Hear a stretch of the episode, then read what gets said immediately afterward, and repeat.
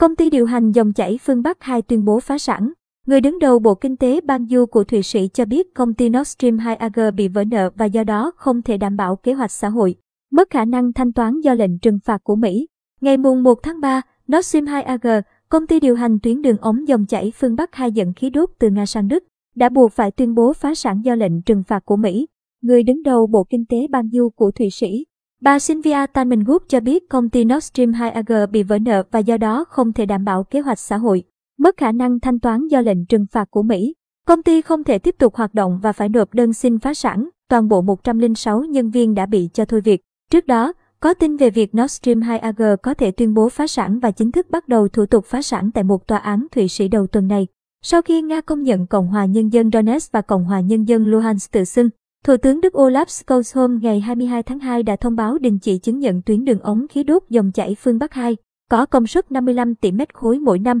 Đến ngày hai mươi ba tháng hai, Tổng thống Mỹ Joe Biden đã ra lệnh cho chính quyền của ông áp đặt các biện pháp trừng phạt Nord Stream hai a giê và ban lãnh đạo công ty này để đáp trả các hành động quân sự của Nga ở Ukraine. Sau đó, công ty này thông báo buộc phải chấm dứt hợp đồng với nhân viên. Về phần mình, Bộ trưởng Kinh tế Đức Robert Habeck ngày mùng một tháng ba cho biết dòng chảy phương Bắc hai sẽ không được chứng nhận trong tương lai gần. Trong một diễn biến liên quan, cùng ngày mùng một tháng ba, công ty khí đốt Engie của Pháp, một trong các đối tác tham gia dự án đường ống khí đốt dòng chảy phương Bắc hai, đã lên án các diễn biến tình hình tại Ukraine, đồng thời khẳng định sẽ tuân thủ các biện pháp trừng phạt nhằm vào Nga. Engie cho biết đã tăng cường mua khí đốt và khí thiên nhiên hóa lỏng L N G từ Na Uy, đồng thời khẳng định công ty này không có hoạt động ở Nga.